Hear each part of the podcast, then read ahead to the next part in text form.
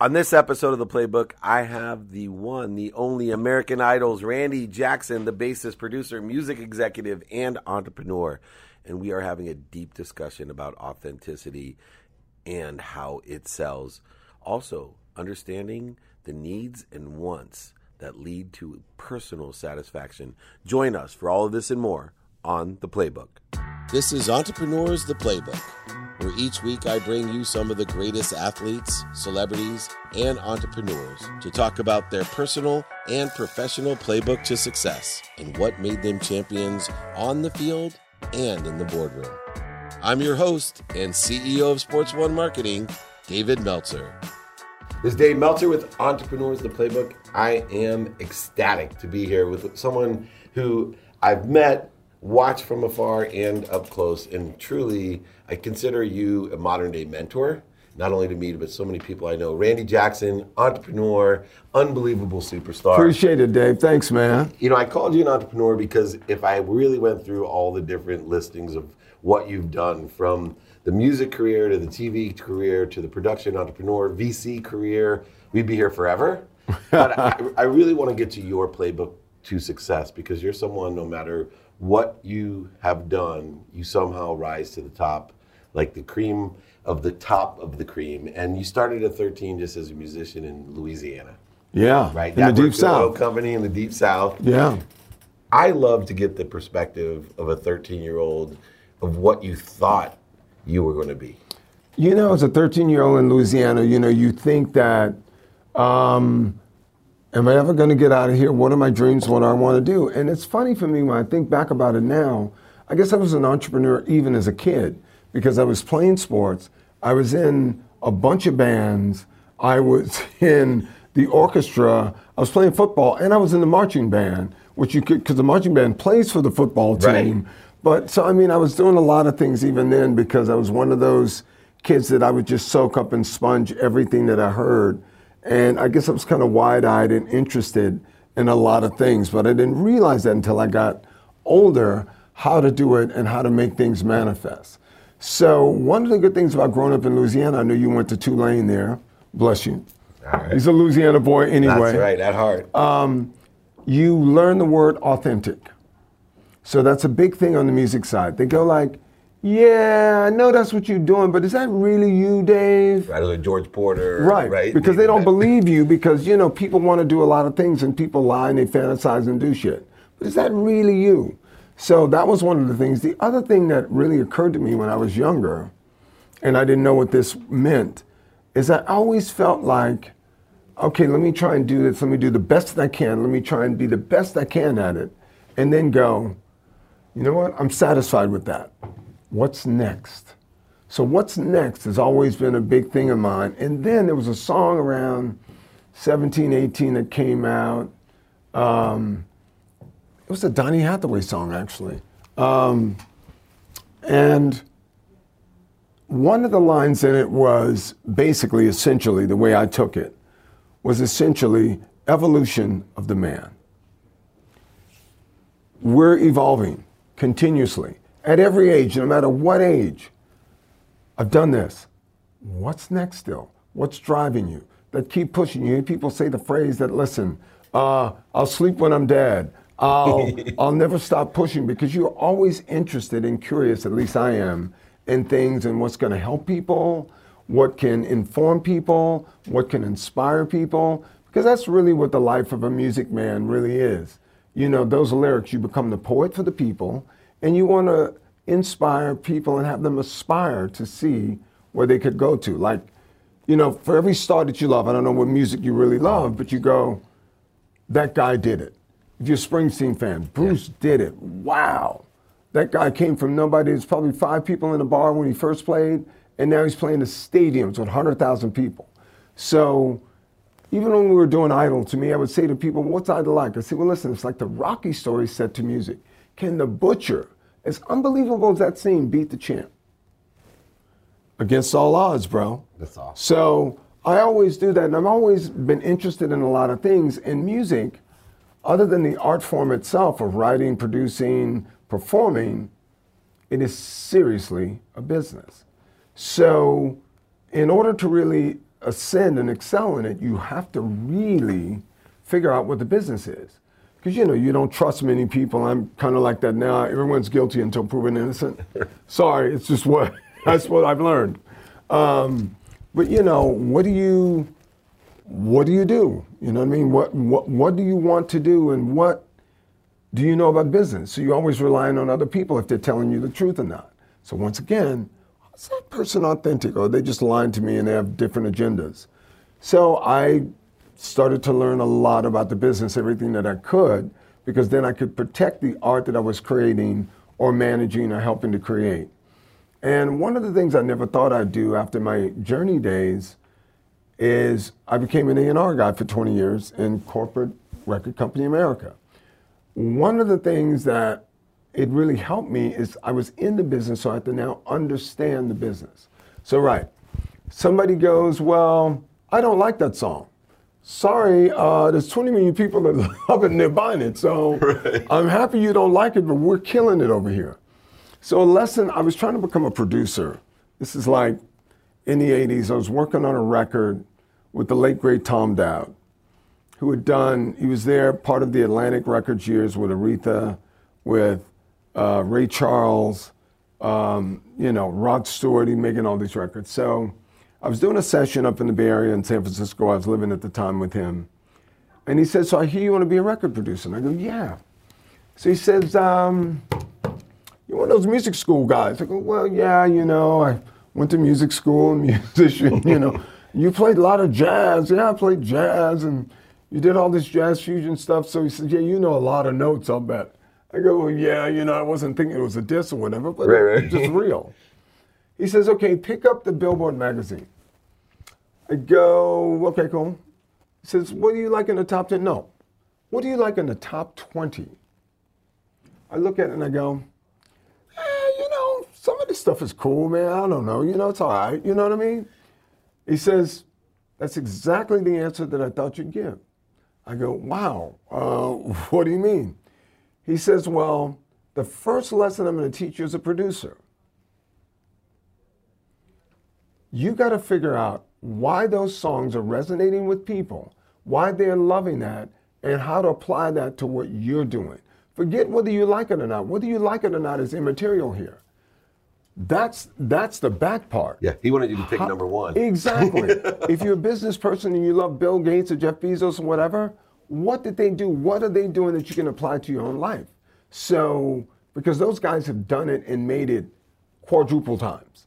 So, that's the thing to study to aspire. So, that's what happened to me early on as a producer because I had to really figure out the business because people all have likes, you know, people like this, I don't like that, people love this, I hate that. But the opinions, everyone's got one. But where's the majority of the opinions in the business sense? So Funny thing in the record business, my first two weeks on the job at Columbia Records, I was like, okay, I got it now, I think. All of these people love this record. Five people hate it. 10 million people love it. I'm going with the 10 million. Forget being this artist, right, this artistic. yeah. Why is it resonating with people? Yeah. Like, why am I listening to the haters that are few in number and not really paying attention to what's working. So learning to pay attention to what's worked and continue building on that. Yeah, and that frequency holds even more true today as you amplify it with social media and 4.2 billion people right. that can access data, IP, right. music, in other right. words, right? That's what it is at just a mass level. One of the interesting things as I look through your career, though, that most people have a huge struggle with is you've been successful in so many of the most competitive, challenging co- industries that have one word in common with a high percentage of, of failure, and that's you hear no a lot. So you must have an extraordinary philosophy about handling no, because I imagine you know, besides me looking how I am and loving women, you look good, I, man. Exactly. Like, hey, I, I heard hey, no. Hey, hey, I, Dave, come said, on, dude. People ask me why I'm successful. I say because I'm an expert at taking no. Like I literally see no as you know I'm this much closer to a yes, right? I Joel Osteen said, pretend like you're 25 no's away from your yes. You'll love getting no. Well, how did you handle so many no's in your life? Love Joel Osteen. Listen, that's the truth right there to me. If you feel something in your gut, it's not a matter of if, it's just a matter of when. So, what most people do is they give up early.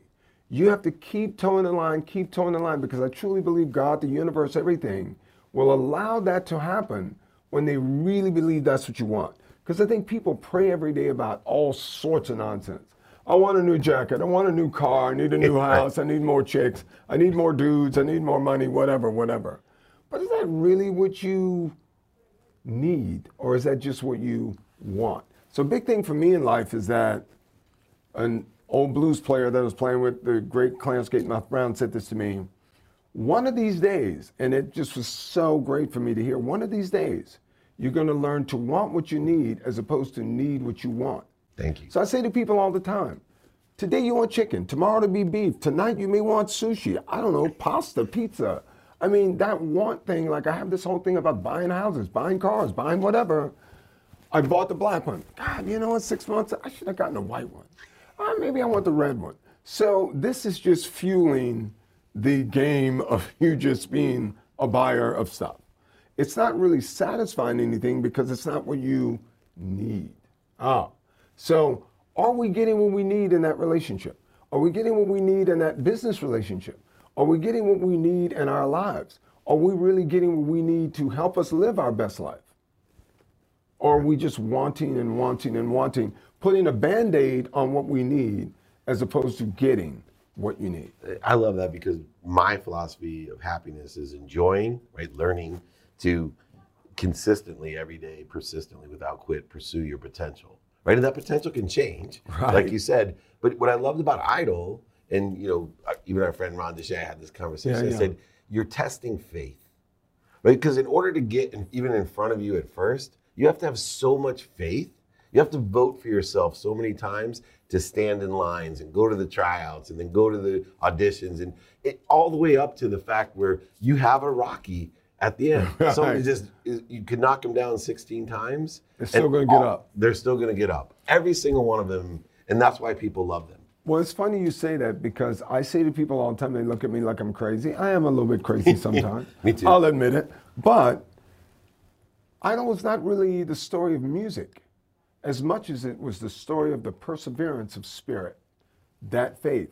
So, do I believe, am I going to get this? Whether you judges allow me to get it, you, Randy, Paula, Simon, or am I going to get it regardless? You have to have that stealth attitude that I'm going to get it regardless. But I put a little caveat there. The other thing is, is that don't be fooled by the ego. Don't be fooled by the fantasy. Only be fooled by the authentic, real truth. Am I as good as I think I am? If not, get better but really be completely honest with yourself and get honest with yourself because I say this to every artist I meet that wants to have a management deal with me or whatever. I say, listen, there's who you think you are, there's who you think you want to be. I only want to mess with who you really are. If you're ready to sell who you really are, I'm in because people believe and they buy authenticity. They don't know that's what they buy. When they listen to the radio, they're buying something because they really believe it. It could not even be something that they like. But they go, wow, they really meant that. Yeah. I'm in. Same thing as you transition into the entrepreneurial world about economics. I talk about the authenticity of a deal as the quantitative value. Right. Right. Subjective value, as you learned as you got into the music industry, there's a lot of subjective value from one to 20, but somewhere along the line, there was a quantitative value of 10 million people you know love and are inspired by the song and are willing to write and take their money to go buy it right um, that quantitative value, I believe, is a form of authenticity. That people so much of the time are drawn into bad business deals.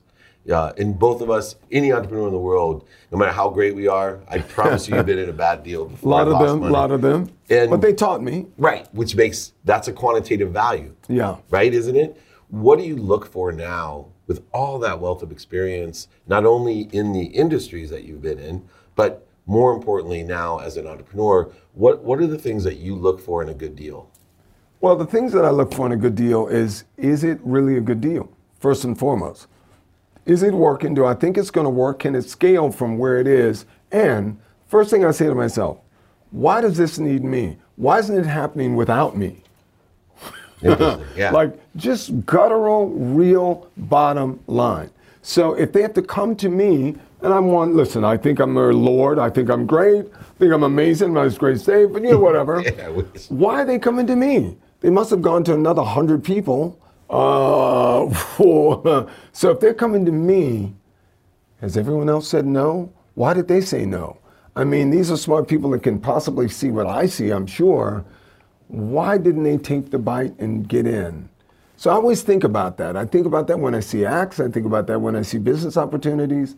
And one of the things I learned doing A&R, it's not a negative thing, it's just an honest thing. I approach things, well, what's wrong with it? And do I know how to fix it? Or do I know who to call to help me to fix it? If not, I go, I don't know if this is for me because I don't really know enough about it. You know what I mean? I don't know how I can help. in in that respect too, there's certain things that we know more about. I call it, you know, the situational knowledge or subtlety of success. So me, for example, working in the sports industry for so long, I understand Doing it greatly, I might add. Yeah, thanks.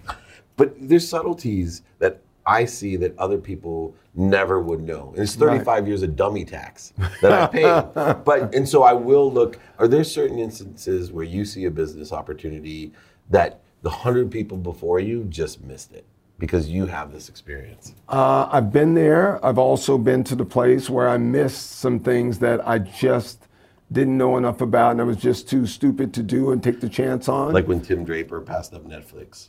I love Yeah, listen, Because he's one of the uh, smartest entrepreneurs I know. But he's like, yeah, I thought Netflix was a bad idea. well, the jury's still out on that one There because I'm not sure if they're making money. I don't know what's Right, going right. on with that one. And I hear the debt's not due until 2024, so we don't See, really this know. guy knows his game. No, no, Look no, no. I like that. We don't really know. We don't see any numbers of the success, so we don't really know. What, you know what I mean? It's hard to tell. Yeah. Um, but you know, the no's helped me more than the yeses ever did.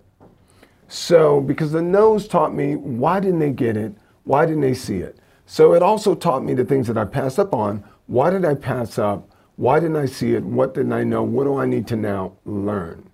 So it cuts both ways for me. I mean, a lot of things that I saw that no one else saw. And I remember people would come up to me and say, God, how did you see that? I didn't really even think.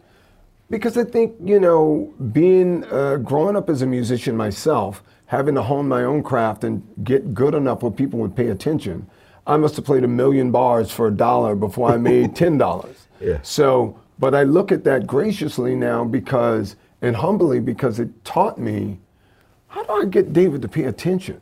I'm playing this music. I think I'm great. He's not. He even look at me.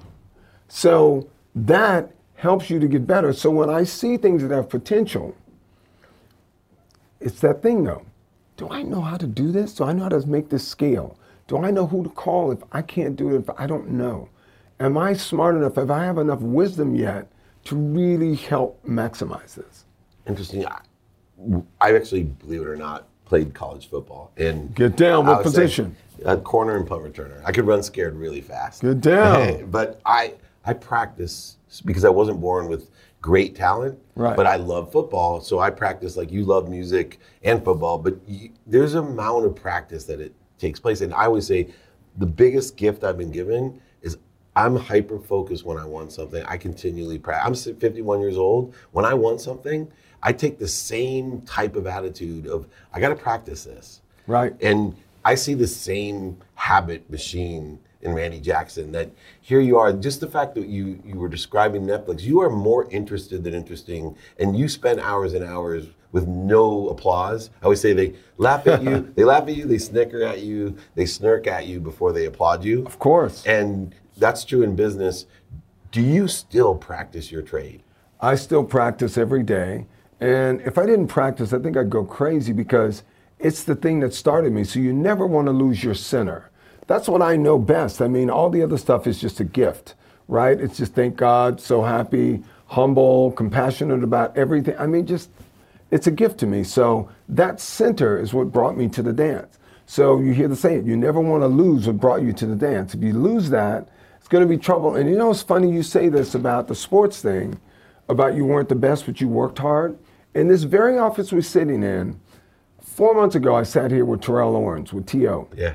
He said the same thing. He says, I was from a small college. I wasn't this guy. I wasn't Jerry Rice. I wasn't it. I, but I worked and worked and worked because that work ethic usually pays off. But also, if you think you know everything, just remember you don't. For sure. And by the way, learn what you don't know and listen. If somebody says, hey, David, hey, Randy, you know what you guys need to work on? Uh, we'll go, what? And they say it, we could be turned off by it, we could be pissed off and say, that guy's full of whatever. But we go, you know what? Got a point, we need to work on that. So let's work on it. That's awesome. L- last question as we run out of time. You're like me, right? We are yes people. How We're people. young, we're beautiful, beautiful, we're hot. young, yeah, smart, man, smart. whatever, whatever, We dude, world- whatever. The world's at our just at our hands, but we are opportunists, meaning that you know you said since the time you were a little boy, you tried to do everything. You're the only person I do know that was in the marching band and on the football team. That's incredible. Well, because I love music, and that was the only outlet that and the classical thing. And you know, what are you going to do? It's do? amazing. With that attitude, though, comes a challenge of balance, right? When we try to take on too much.